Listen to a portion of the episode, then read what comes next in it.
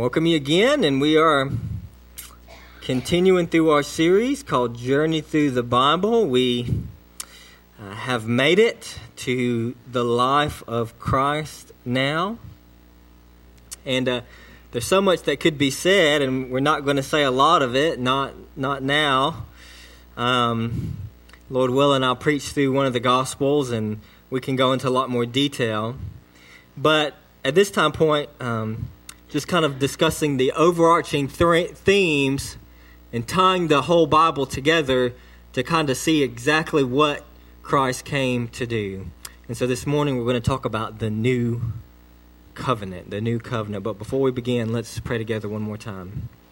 Father, I thank you now for this time to hear from you. I pray, O oh God, that you would guard and keep my tongue from error.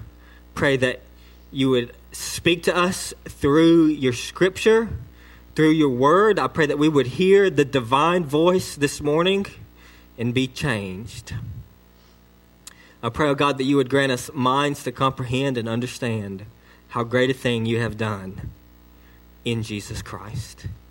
And I pray, oh God, that you would help us this morning to see him with eyes of faith, perhaps in a way we've never seen him before, and love him, God, with all that we and all that we have. We love you, Lord. We praise you. We ask these things in Jesus' name. Amen. If you have a Bible, you can turn with me to Luke chapter 22. Luke chapter 22. And this morning we are going to be talking about the new covenant. Um, and that, of course, is, is uh, contrasted with the old covenant. So, um, Uh, hopefully, this may sound a little theological this morning, but I pray that you can see exactly what God is doing here. I tried to make clear that in the old cov- in the in the Old Testament, which the word Testament, by the way, means Old Covenant. So when we talk about the Old Testament, we are talking about the Old Covenant. God made a covenant with Israel at Mount Sinai and he gave them these stipulations and these commands. It was the, it was the covenant. It was it was the it was the way that it was the privileges and responsibilities that the Jews had of being God's people and the and the and what God had promised to be for them to be their God and to do for them as their as their covenant God. And it, and it entailed all the laws that they were supposed to keep, but also all the promises and the blessings that God would give to them if they remained faithful to the covenant, to the old covenant. So that, that's the old covenant. But as we'll see, is there were some problems with the old covenant. And in fact, if you remember through our series through the book of Galatians, there Paul in the New in the New Testament, the Apostle Paul explicitly argues that the old covenant was in fact temporary. It was good, but it was only for a certain season and for a certain purpose. And there are reasons for that, which we're going to discuss um, a little bit later. Uh, but now we're going to talk about the new covenant. And so I invite you to stand now in honor of the reading of God's word as we read from Luke chapter 22, beginning in verse 14. Beginning in verse 14. says in and when the hour came, he reclined at table, and the apostles with him. And he said to them, I have earnestly desired to eat this Passover with you before I suffer. For I tell you, I will not eat of it until it is fulfilled in the kingdom of God. And he took a cup, and when he had given thanks, he said, Take this and divide it among yourselves. For I tell you that from now on I will not drink of the fruit of the vine until the kingdom of God comes. And he took bread, and when he had given thanks, he broke it and gave it to them, saying, This is my body, which is given for you. Do this in remembrance of me. And likewise the cup, after they had eaten, saying, This cup that is poured out for you is the new covenant in my blood. But behold, the hand of him who betrays me is with me on the table. For the Son of Man goes as it has been determined, but woe to that man by whom he is betrayed. And they began to question one another which of them it could be who was going to do this. The Word of God may be seated. What I want to try to answer this morning is what is new about the new covenant? What is new about the new covenant? There are four things that I want to speak about this morning concerning the newness of the new covenant. Number one, in the new covenant, we receive new hearts. Number two, the new covenant creates a new people. Number three, the new covenant gives us a new way of living. And number four, the new covenant has a new mediator. A new mediator. So, four things that are new about the new covenant new hearts, new people, a new way of living, and a new mediator. But first, number one, new hearts. New hearts. So, we've talked about it some, um, but just by way of reminder, as we discussed, the old covenant made that God made with Israel at Mount Sinai after he saved them from Egypt. The old covenant was good. The New Testament affirms the goodness of the new covenant. But I think what sometimes we misunderstand was that the covenant was given to a specific people at a specific time in a specific place in redemptive history. It was given to the Jews at Mount Sinai, and it was the terms of their relationship with God and the terms of them maintaining possession of the land and receiving the fullness of the blessing of God the old, the the covenant, the old covenant itself was uh, was good uh, in and of itself. However, it was it was good, but it was it's problematic for us. It was problematic for Israel because Israel had a an intractable problem: sin. Israel were they were sinners. They could not keep the covenant. They could not keep the terms of the covenant. They could not be faithful to God, therefore keep the terms of the covenant, and therefore secure all the blessings that God had promised them in the covenant because they could not keep it.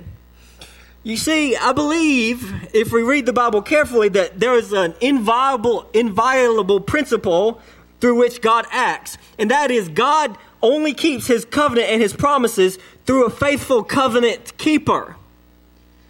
So think about it. God made Adam and Eve and he told them to have dominion over the earth. There is an implied covenant there. You be faithful to me, Adam and Eve, and I'll give you the whole world to rule over and to reign over and to reflect my glory. But they rebelled. They were unfaithful to God. And so God cannot bless unfaithfulness. God cannot bless unbelief. God cannot pour out all the, the, the blessings of his promises on sin.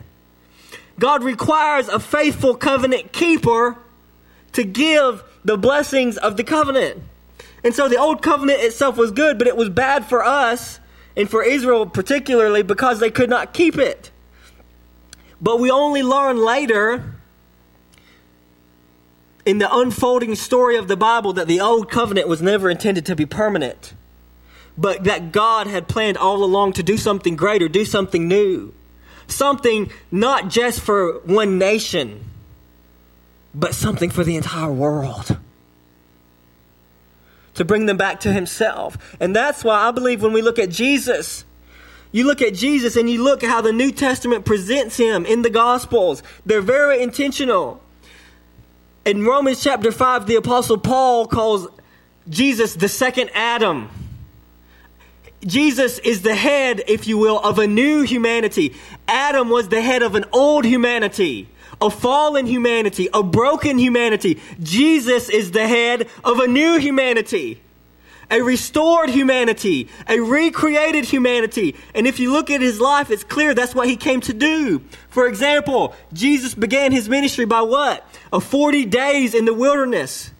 Why 40 days? Of course, it's, it's quite obvious if we think about it. Because Israel wandered in the wilderness for what? For 40 years. And what did they do? They grumbled and complained and rebelled and disobeyed and disbelieved God. But Jesus spent 40 days in the wilderness symbolizing that what? That he is taking on the responsibility of Israel on himself. he is representing the whole new nation of Israel in himself. And where Israel failed, he succeeded. And at the end of the 40 days, who comes to him? The devil comes to him. Who else had the devil come to them? Adam and Eve. And he tempted them. And you know what the devil, one of the things devil tempted Jesus with? Forbidden food. Command this stone to be bread and eat it. But what did Jesus say? What did Jesus say to the lie of the devil? Man does not live by bread alone, but by what? By every word that proceeds from the mouth of God. See, see, Adam and Eve were confronted with the lies of the devil, and rather than going back to what God had said and saying, No, devil, I'm going to trust God and not you, they believed the lie of the devil. But Jesus, when he was confronted with the devil, he goes back to what God had said and said, No, devil, here's what God has spoken. I refuse to believe you. I will be faithful to my God. You see, Jesus succeeded where we failed. He's Jesus fully God and fully see there's a reason he had to be fully God but also fully man. He was he's true humanity. He is completely 100% man so that he could be the perfect man, the substitutionary man, so that he could enter in into time and space and history just like every other man. And yet he would fulfill and satisfy God's demands, which we could not satisfy on our own. He comes in and he satisfies them in himself so that we who did it, who would it, who couldn't satisfy God's commands can join with him by faith, by turning from our sins and believing in Jesus who God has sent for us and surrendering our lives to him. The Bible says we join with him and therefore his life becomes our life. His death becomes our death. His resurrection becomes our resurrection. All the promises that, that He won from God by being the faithful covenant partner, they are passed down to us not because we earn them, but because He earned them for us. That's the wonder of Jesus Christ. God Himself did this for us. He came down and satisfied the demands that we owe to him. But see, that's just that's that's the that's the crux of the story. But see, there's more to it as well. Because the, the point here is that we receive new hearts. And that is that Jesus, Jesus has secured for us what, what, what we could not secure for ourselves. You see, the problem with the Jews and the problem with us is our intractable problem of sin. We can't be faithful to God. So Jesus had to come in and, and by his faithfulness secure the blessings and the promises of God for us. But if that was all that taken, if that was all that had happened, it wouldn't be enough. Because guess what? It would mean heaven would still be full of a bunch of sinners. It means we'd be forgiven of our sin, but we would never be changed from our sin. But you see, that's that's why the new covenant comes in. Because Jesus comes not only to forgive us and to satisfy God's demands on our behalf, but the Bible teaches that now those who become in Jesus, who unite to Him by faith and surrender and repentance, even we can't secure it. Jesus has secured it for us, but once we join with Christ, Christ begins to remake us into who we were made to be. And this is actually quite clear in the New Testament about an, the essential, or in the Old Testament, about the essential component of what it would mean for God to bring in a new covenant. Jeremiah 31 says, Behold, the days are coming, declares the Lord, when I will make a new covenant with the house of Israel and with the house of Judah. Not like the covenant that I made with their fathers on the day when I took them by the hand to bring them out of the land of Egypt. My covenant that they broke though I was their husband, declares the Lord. For this is the covenant that I will make with the house of Israel after those days, declares the Lord. I will put my law within them, and I will write it on their hearts, and I will be their God, and they shall be my people. And no longer shall each one teach his neighbor and each his brother, saying, Know the Lord, for they shall all know me. From the least of them to the greatest declares the Lord, for I will re- forgive their iniquity, and I will remember their sin no more. Ezekiel 11. And when they come there, they will remove from it all its detestable things and all its abominations. Verse 19. And I will give them one heart, and a new spirit I will put within them. And I will remove the heart of stone from their flesh and give them a heart of flesh, that they may walk in my statutes and keep my rules and obey them. And they shall be my people, and I will be their God. Finally, 2 Corinthians chapter 3. Since we have such a hope, we are very bold. So listen now, he's contrasting the old and the new covenant. Since we have such a hope, we are very bold. Not like Moses, who put a veil over his face so that the Israelites might not gaze at the outcome of what was being brought to an end. But their minds were hardened, that is, the Jews.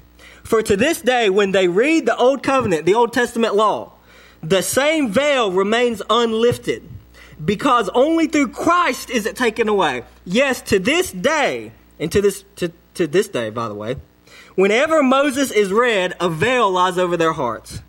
But when one turns to the Lord, the veil is removed. Now the Lord is the Spirit, and where the Spirit of the Lord is, there is freedom. And li- listen, and we all, with unveiled face, beholding the glory of the Lord, are being transformed into the same image from one degree of glory to another, for this comes from the Lord, who is the Spirit. Now, all that sounds a lot kind of complex, and it really is. But it's amazing and it's astounding. You see, Jesus has ushered in a new covenant, but part of the glory of the new covenant is that Jesus fulfilled what we couldn't, and now, as the new people of God, we are, we by grace, because we couldn't do it on our own, by the power of the Holy Spirit, which is received through faith in Christ, we are being made new.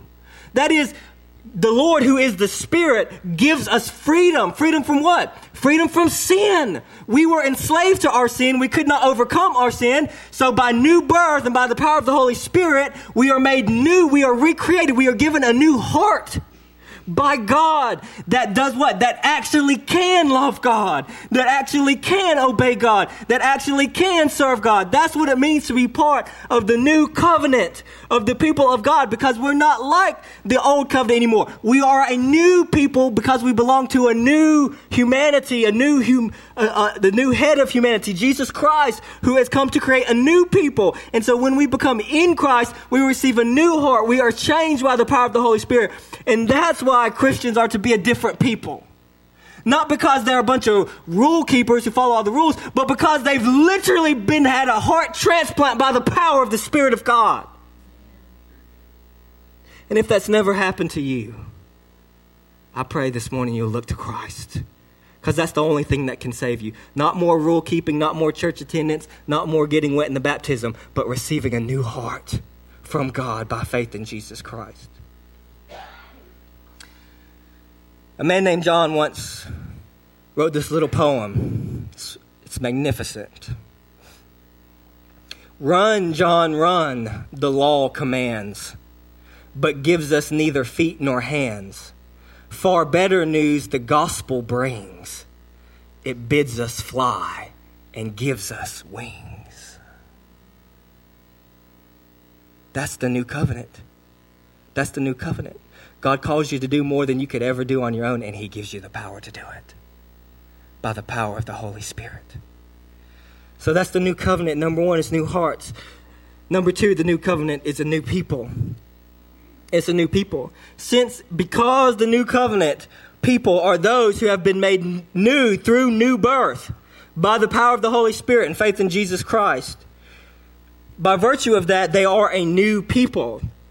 That is, that in the old covenant, to be one of God's people, you had to be a Jew. If you wanted the blessings of God in the old covenant and you weren't a Jew, the only way to do it is to convert and to, if you were a male, be circumcised and to keep the law. and to become a Jew, to, to be part of the old covenant. You had to be a descendant of Abraham. But you see, the new covenant, as we've already said, is different.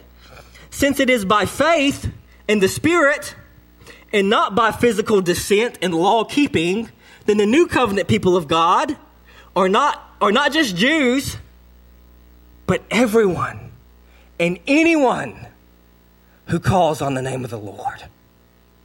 Regardless of the color of your skin, or where you're from, or the language that you speak, or your socio-economic class or background, regardless of who you are, not just a Jew, but anyone and everyone who experiences new birth by the power of the Holy Spirit and faith in Jesus Christ is now part of the new people, the new covenant people of God.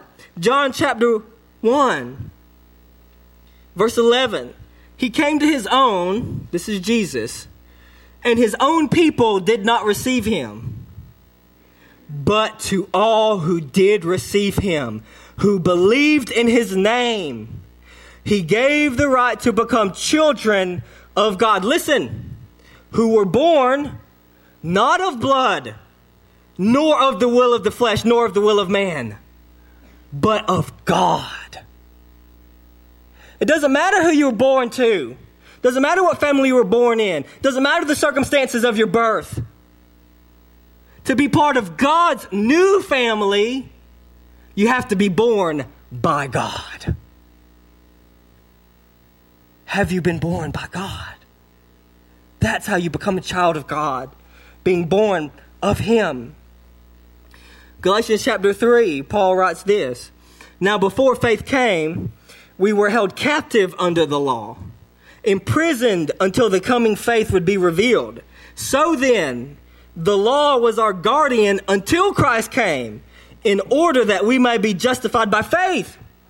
But now that faith has come, we are no longer under a guardian. For in Christ Jesus, you are all sons of God through faith. For as many of you as were baptized into Christ have put on Christ.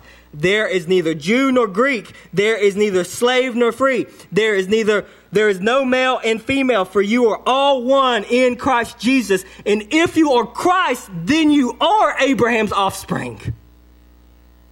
Heirs according to the promise. Do you see? This, again, as we talked about last week, it's astounding if we, if we just think about how astounding it is that a non Jew could be saved. That's, they could not get over that.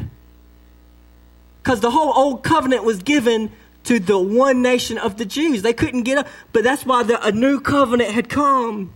And Paul has the audacity to say that if you belong to Jesus Christ, then guess what? You are a child of Abraham. Whether you have his blood or not. Why? Because Jesus is the seed. He is the faithful one. He's the promised one that God promised Abraham, in you all the nations of the earth will be blessed. And so if you belong to Jesus, you do belong to Abraham. And you receive all the promises of God. So the people of God are a new people, not by blood, not by descent, but by the Spirit and by faith in Christ. And this is astounding. It's just absolutely astounding. If you have ever been or ever get a chance to go overseas, and just meet people who look nothing like you, who you have literally nothing in common with. You can't even talk with them because they don't speak your language. But if they know Jesus and you know Jesus, you just can't describe it. You know that you're brothers and sisters. You just know it. You can feel it in your stomach that I don't know this person, they don't know me, but we're going to live forever together. You become one family in Jesus Christ. So in the new covenant, we have new hearts. Number two, it's a new people. Number three, it's a new way of living. You see, the new covenant is better than the old, and it introduces a new way for us to live. You see, in some ways, you know, people think, you know, the old covenant, the law, the Old Testament law was so strict. And it was. But in some ways, did you know that the new covenant is actually stricter than the old covenant? Matthew 5. You have heard that it was said, You shall not commit adultery. But I say to you that everyone who looks at a woman with lustful intent has already committed adultery with her in his heart. You see, why would Jesus up the ante in the new covenant? You see, it's one thing to commit adultery, but it's another thing to have lust in your heart. But we know intuitively that one leads to the other. And what Jesus is saying, if you think about it, it makes perfect sense with what we're talking about concerning the new covenant. Because the new covenant is not merely about your external actions. Since the new covenant, a new covenant person is someone who has received a new heart by faith in Jesus Christ, then the new covenant ethic is not merely that you don't do bad things, but that you don't want to do bad things. The new covenant ethic is a person in a straitjacket can be a good person. If the only condition of being a good person is not doing bad things. That's not the new covenant. The new covenant is you've been changed. It's a, Jesus said it's not enough not to have adultery. Do not lust in your heart. Why? Because it's your heart that matters the most. It's the condition of your heart that matters. That makes, that's why Matthew 5 8, Jesus says, Blessed are the pure in heart, for they shall see God. You want to see God? Then you can go to church all you want. You can get dunked all you want. None of the things are bad things, but it doesn't mean you have a pure heart. You want to see God? You got to have a pure heart. A heart that loves God. A heart that wants to be a person of integrity. A heart that wants to do right, even when no one else will know and no one else will see. A heart that loves and fears God. So, a new covenant means a new way of living. And it does, in fact, mean that we're not bound by all the Jewish and ceremonial and cleanliness laws. You see, some people confuse this. They don't understand their Bible, and they think Christians are hypocrites because they think we're supposed to keep the Jewish law. But if you get, if you read the New Testament carefully, it's actually remarkably clear. Jesus fulfilled the law. He fulfilled the old covenant. He did, he succeeded where Israel failed, and in fulfilling it, he has put it aside and ushered in something new salvation by grace through faith in him. Says this in Ephesians 2. It says Jesus abolishing the law of commandments expressed in ordinances. Why? So that he might create in himself one new man in place of the two, Jew, Gentile, together as one people of God through faith in Jesus Christ. In Romans 2, Paul says, No one is a Jew who is merely one outwardly nor is circumcision outward and physical, but a Jew is one inwardly. And circumcision is a matter of the heart, by the Spirit, not by the letter. His praise is not from man, but from God. You see that? To be a Jew, you see, the Jews thought if I'm circumcised, I'm good. I'm part of the covenant. I'm part of the covenant of God. But Paul a Pharisee, a highly educated Jew, said, No, you're wrong. Circumcision is not just outward, real circumcision. In fact, the only circumcision that matters is inward. Circumcision of the heart. By what? By the Spirit, not by the letter. Your praise is not from man, but from God. Has your heart been changed by the Spirit? That's what matters the new covenant child of God lives a different way. The new, the new covenant child of God, the Christian, does not keep rules so that God will love him. That's not how Christianity works. We do not keep rules so that God will love us. If we belong to God through if we are in Jesus Christ, God loves you. And a Christian then is someone who knows so who knows so deeply that their daddy loves them that they will do anything to make daddy proud. That's a new covenant child of God. It's not about rules. It's not about rule keeping. It's about belonging to Jesus Christ. And let me tell you something. If you belong to God's beloved Son, Jesus Christ, then there's no way God can't love you. because God loves his son. And in him we are his children as well. The Christian lives by not by rules, but by the Spirit. Because we have a new heart that wants to love and obey God from the heart. So the new covenant brings in a new heart, new people. Number three, new way of living. And number four, the new covenant has a new mediator. A new mediator. Hebrews chapter 8. Now, the point in what we are saying is this we have such a high priest, one who is seated at the right hand of the throne of the majesty in heaven, a minister in the holy places, in the true tent that the Lord has set up, not man. For every high priest is appointed to offer gifts and sacrifices. Thus, it is necessary for the priest also to have something to offer. Now, if he were on earth, that is Jesus, he would not be a priest at all. Since there are priests who offer gifts according to the law, they serve a copy and shadow of the heavenly things. For when Moses was about to erect the tent, he was instructed by God, saying, See that you make everything according to the pattern that was shown you on the mountain. But as it is, Christ has obtained a ministry that is much more excellent than the old, as the covenant he mediates is better, since it is enacted on better promises. For if that first covenant had been faultless, there would have been no occasion to look for a second.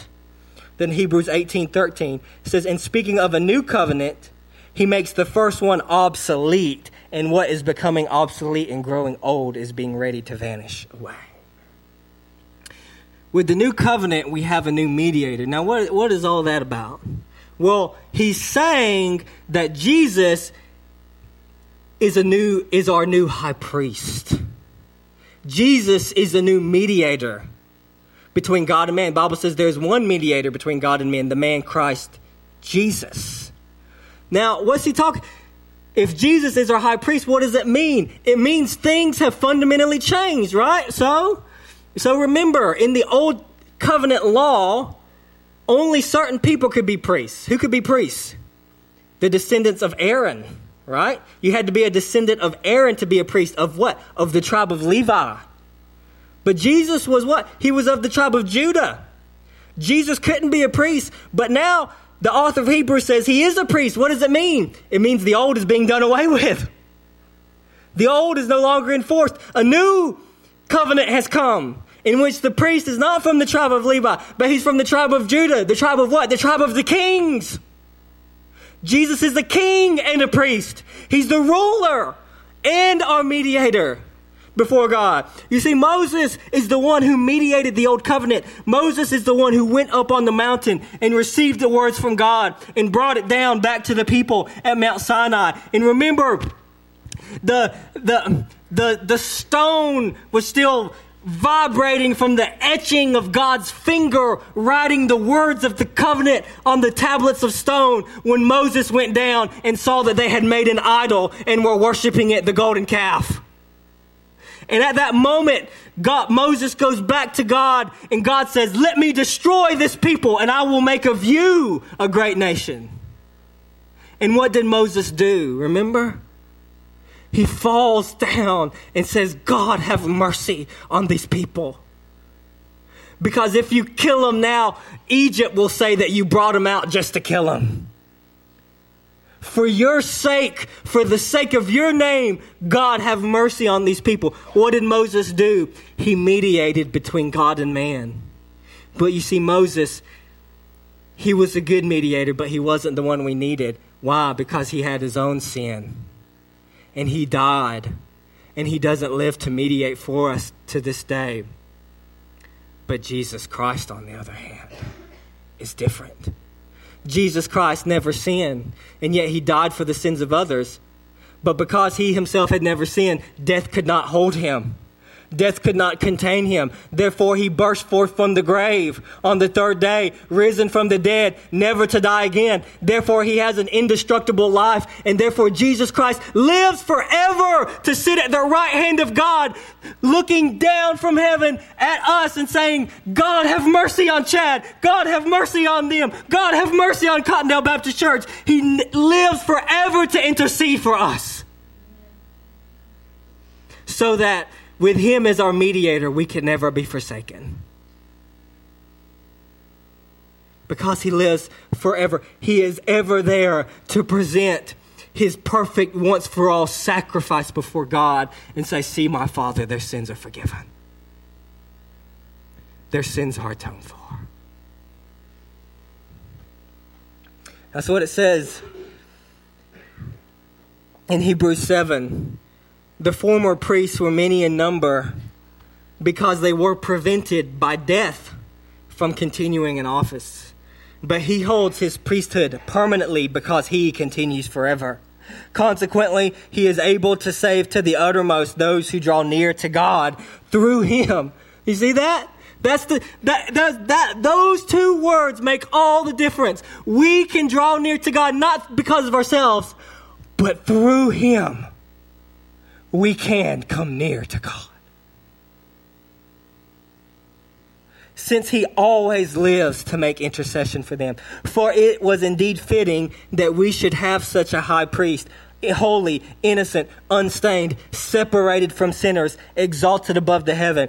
He has no need, like those high priests, to offer sacrifices daily for his own sins and then for the sins of the people. For since he did this once for all, when he offered up himself. For the law appoints men in their weakness as high priests, but the word of the oath, which came later than the law, appoints a son who has been made perfect forever. You see, with a new covenant, we have a new mediator, a man who has risen from the dead, a man who guarantees us with the deposit of the Holy Spirit that as he is, one day we shall be. That's the new covenant. That's the new covenant. In the new covenant, we receive new heart. There has been created a new people, a new way of living through a new mediator. So I close this morning with just a simple question Have you drawn near to God through Jesus Christ? Do you know him? Have you been changed by the power of the Holy Spirit? I'm talking really changed, really repented of your sin, really believe in him that he is the king, that he is the son of God, that he has risen from the dead, that he is coming back. Have you really believed in him, turned from your sins, trusted in him?